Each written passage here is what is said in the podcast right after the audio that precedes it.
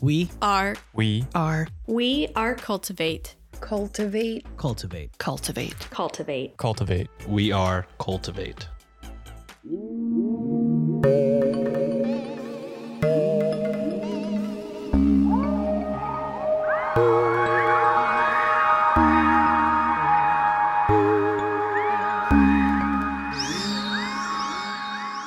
Thanks for tuning in to another episode of Weird Distractions Podcast, a weekly show where I, your host Alex, rotate discussing true crime cases, paranormal hotspots, conspiracy theories, folklore, urban legends, a little bit of this and a little bit of that to provide you, and more than likely, what your local cactus connoisseur would consider a weird distraction from everyday life. This week, I am going to be talking about a true crime case, specifically a cold case out of Illinois. But before I dive into said case, I need to tell you what I need a distraction from, and I do have a little bit of housekeeping. In terms of housekeeping, I am going to be taking a little bit of a break on March 12th, so that Sunday I won't be releasing a regular episode. It will be a Patreon episode because I will be coming back from Pennsylvania. So hopefully you enjoy that episode. It is from the Even Weirder series. If you're like, hey, what's that about? I'm just listening for the first time. First of all, welcome. Thanks for tuning in. Second of all, the Even Weirder series is a monthly bonus episode series I have over on Patreon. For as low as $2 USD a month, you can get access to this series, get early access to regular, regular episodes. You also get ad free content as well as travel blog posts and more. So definitely check that out by going to www.patreon.com slash weird distractions podcasts. As well, I do want to draw your attention to the Reddit on Wiki podcast feed and their YouTube channel because your girl was over there. I sat down with Josh and John from the show and it was a riot. We had some hilarious and deep and meaningful conversations. So if you're looking for something a little bit lighter after today's episode, I would highly recommend you check that out. Now for my need for a distraction this week. My need for distraction is there is a full moon coming, like March 7th. I'm recording this on February 27th. And my God, I can tell that there's a full moon coming. People are just buck wild. People just have the utmost audacity and are just reminding me that yes, I did indeed pick a career that forces me to work with people, even though I don't like people. So I need distraction from, you guessed it, work. Now that I've mentioned that, though, I think it's time we just get into this week's episode. To kick off the first episode of the month, I wanted to highlight a missing persons case. It's been a minute since I've highlighted one, and I just wanted to give some space to discuss this case that I came across online. Having said that, this week I'm tackling the disappearance of Rachel Marie Mellon Skemp. Due to potential coarse language, discussions of harm to a minor, and other adult themes, listener discretion is advised.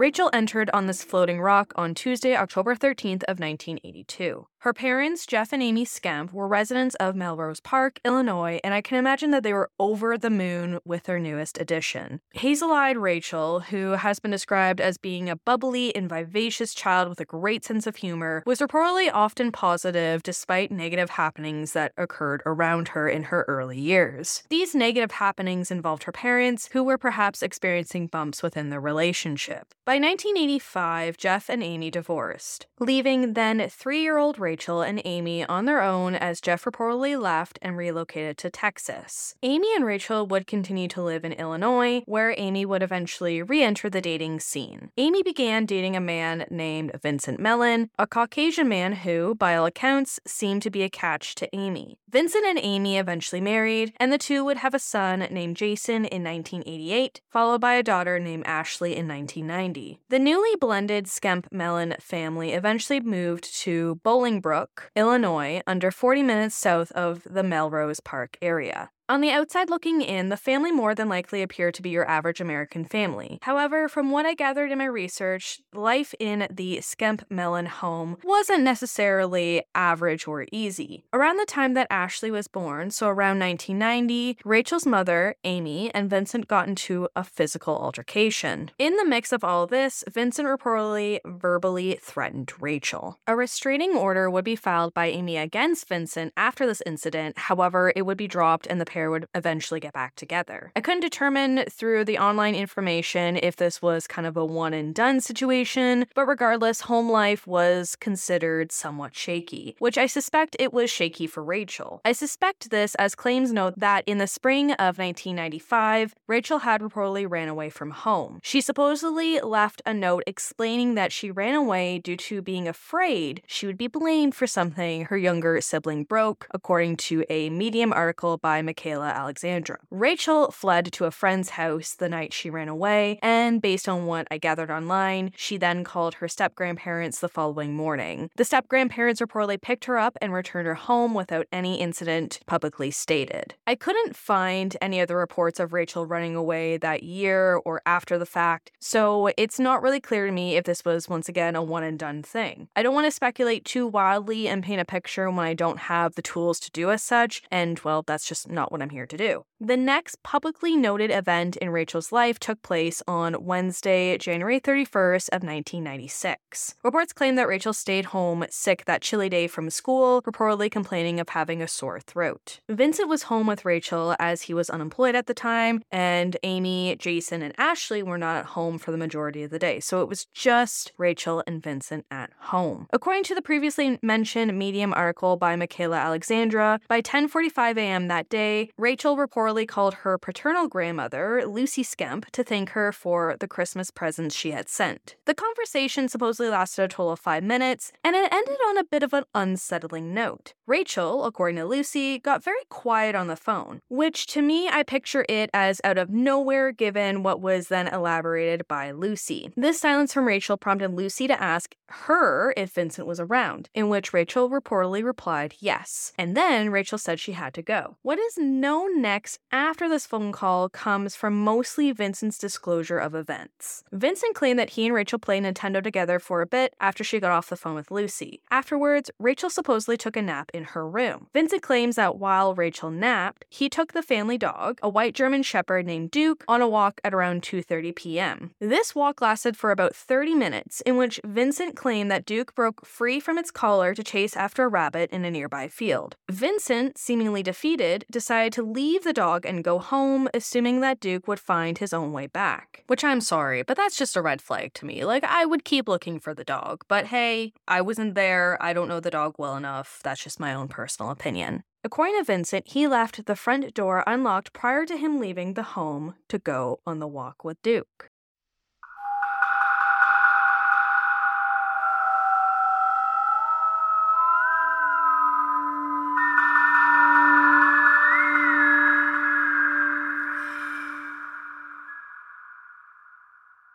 Reports claim that when Vincent came home and noticed that Rachel wasn't around in the house anymore, he supposedly went about his day, assuming that she was just napping in her room still. By 3:15 p.m., Rachel's sister, then 6-year-old Ashley, returned home from school and noticed that her sick sister was not at home. Ashley supposedly mentioned to Vincent that Rachel wasn't home, but accounts claim that Vincent didn't really seem too concerned. I don't know if he had looked around the house for her again or even debated on calling Amy or the police at that time. It seems like red flags didn't start going off or any alarms really went off until Amy and Jason arrived home after 5 p.m. And once again, Rachel's not around. Ashley, Vincent couldn't tell them where Rachel was. They couldn't find Rachel around the house. She was just gone. This is when the family called the Boiling Brook police, who, based on what I gathered online, showed up several hours later. The whole scene seemed off. According to the Charlie Project, two pillows and the blue blanket that Rachel was wrapped in when she was last seen taking a nap were missing, along with Rachel, of course. Rachel's purse and Walkman were also still at the home, and based upon the investigation at the scene, there was no sign of a forced entry within the home. Mind you, the front door, I think it was the front door at least, was left unlocked from when Vincent took Duke out for a walk. So, based on that information and the fact that there was no evidence of a forced entry, it could very well be that someone just walked in and walked out without really causing any damage. When word got out that Rachel was missing, people reportedly began approaching police or were eventually sought out by police to interview regarding Rachel and what happened leading up to her disappearance. Some of Rachel's friends from school supposedly told investigators that on January 30th, Rachel was noticed by them crying at her locker. When asked what was wrong, Rachel allegedly stated that she had a problem, but that she would, quote,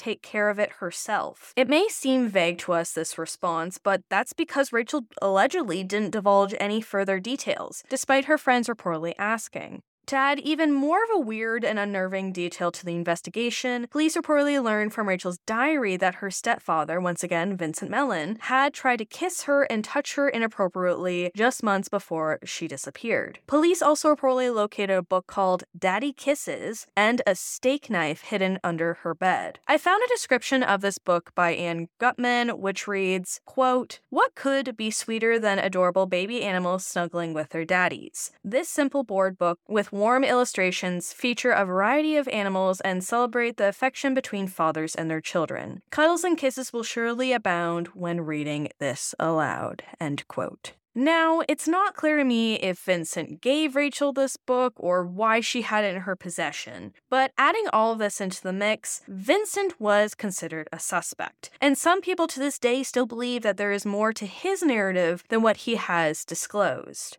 Upon first glance by investigators, Vincent was seen to have scratches on his arms when they arrived at the Mellon Skemp home when Rachel was first initially reported missing. Which, upon questioning, Vincent claimed that these scratches were from working on his car. And you can't see me right now, but I'm using air quotations because this just seems weird to me.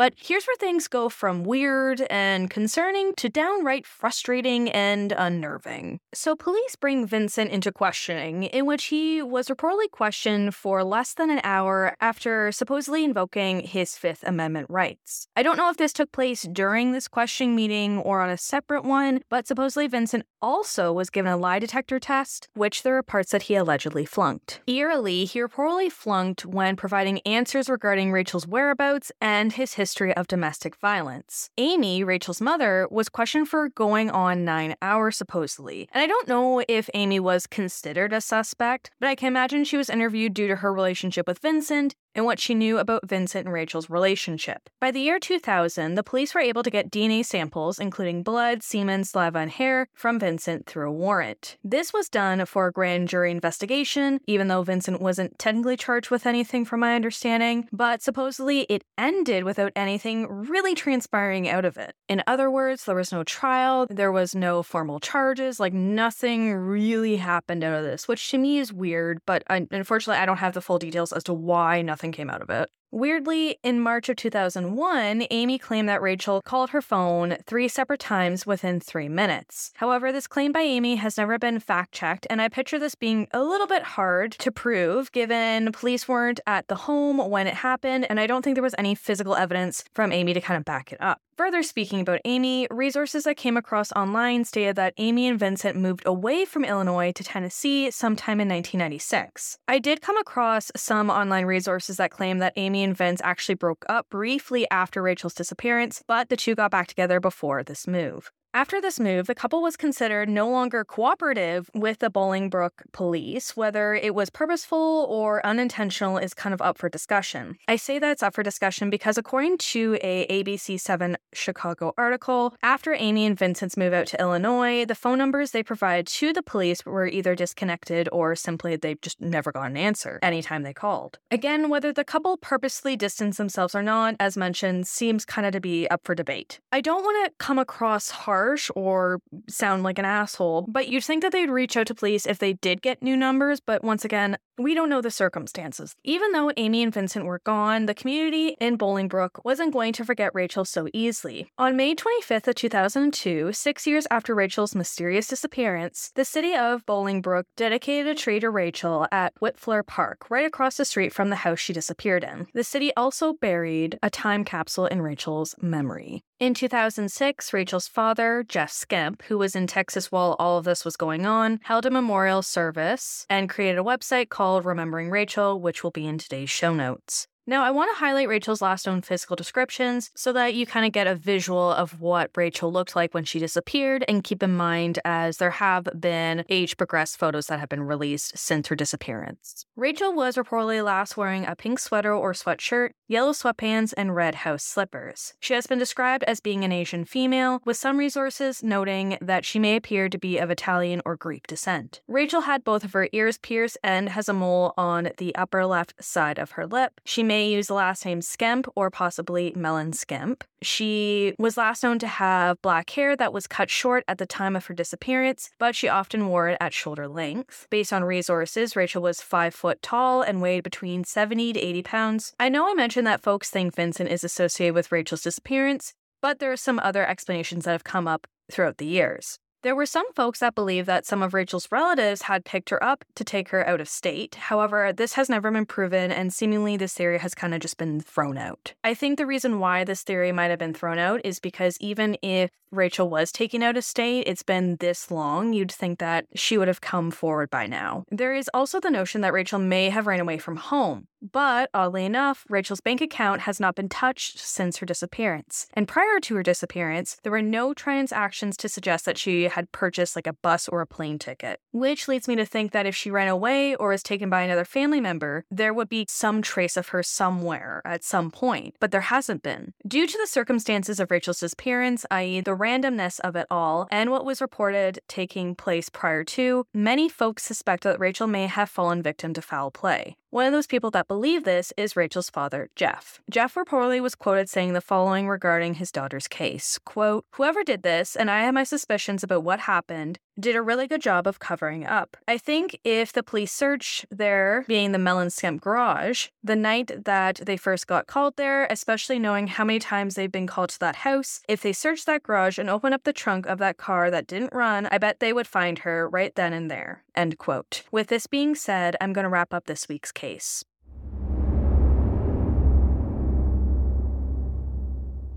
Rachel Marie, a sister, a daughter, and a friend, a lover of science and nature, and an honor student, was only 13 years old when she seemingly vanished from her Illinois home. There are so many questions revolving around Rachel's case that leave many, including me, scratching their heads. Since her disappearance, there have been age progressed photos released, as mentioned, to the public with hopes that perhaps now 41 year old Rachel may be found. For anyone with any information regarding Rachel's whereabouts, please contact the Bolingbrook Police Department Missing Persons Unit at 630 226 8620. Her agency case number with the Bolingbrook Police Department Missing Persons Unit is 96 2670. The National Missing and Unidentified Persons System, aka NamUs, created a profile on their website on July 1st, 2009 for Rachel. This website, among with others such as the Doe Network and the previously mentioned Charlie Project includes photos of Rachel, her demographic information, and further contacts who are aware of her case. Rachel's family, friends, and simply those who knew her from Bolingbrook continue to seek hope that Rachel may be out there somewhere safe. The empath in me is also hoping the same. Let me know your thoughts about Rachel's case over on the show's social media accounts or by shooting me an email. Like other missing persons cases or unsolved murder cases, please share their stories around with family, friends, or anyone who will listen. The more we as a collective can speak about Rachel, among others, the more we can continue to breathe life into these cold cases and one day perhaps get some kind of clue or answer.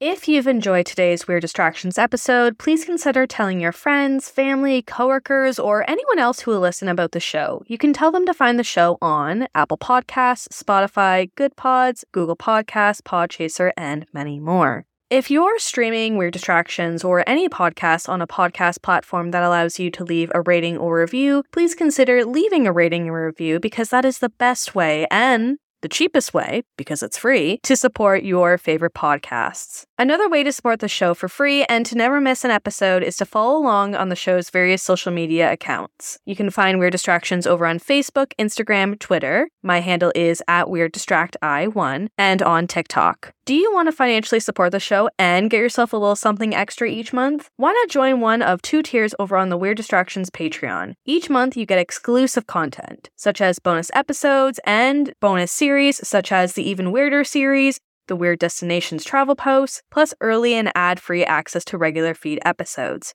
You can find out which tier is best suited for you by going to www.patreon.com slash weird distractions podcast. Shout out to my current patrons, aka my weird little family members, Tom, Bailey, Angela, John, Alicia, Lynn, Susan, Jennifer, Shadow, Courtney, and Cheryl. I love you and appreciate your support so much. Without you, Weird Distractions may not be what it is today. Lastly, I want to hear from you. I would love to collect your stories of paranormal encounters, too close to home true crime cases, maybe even some weird MLM experiences, or maybe just in general weird things that you've encountered so that I can continue to release the Listener Distractions series. And you might be tuning in for the first time and you might not know what I'm talking about. This is a series that Christy and I originally started where we would read your personal experiences on air. If you have a story you want to share, please email me at weirddistractionspodcast at outlook.com. As well, send me feedback. If there are any corrections needed to be made after today's episode, please let me know.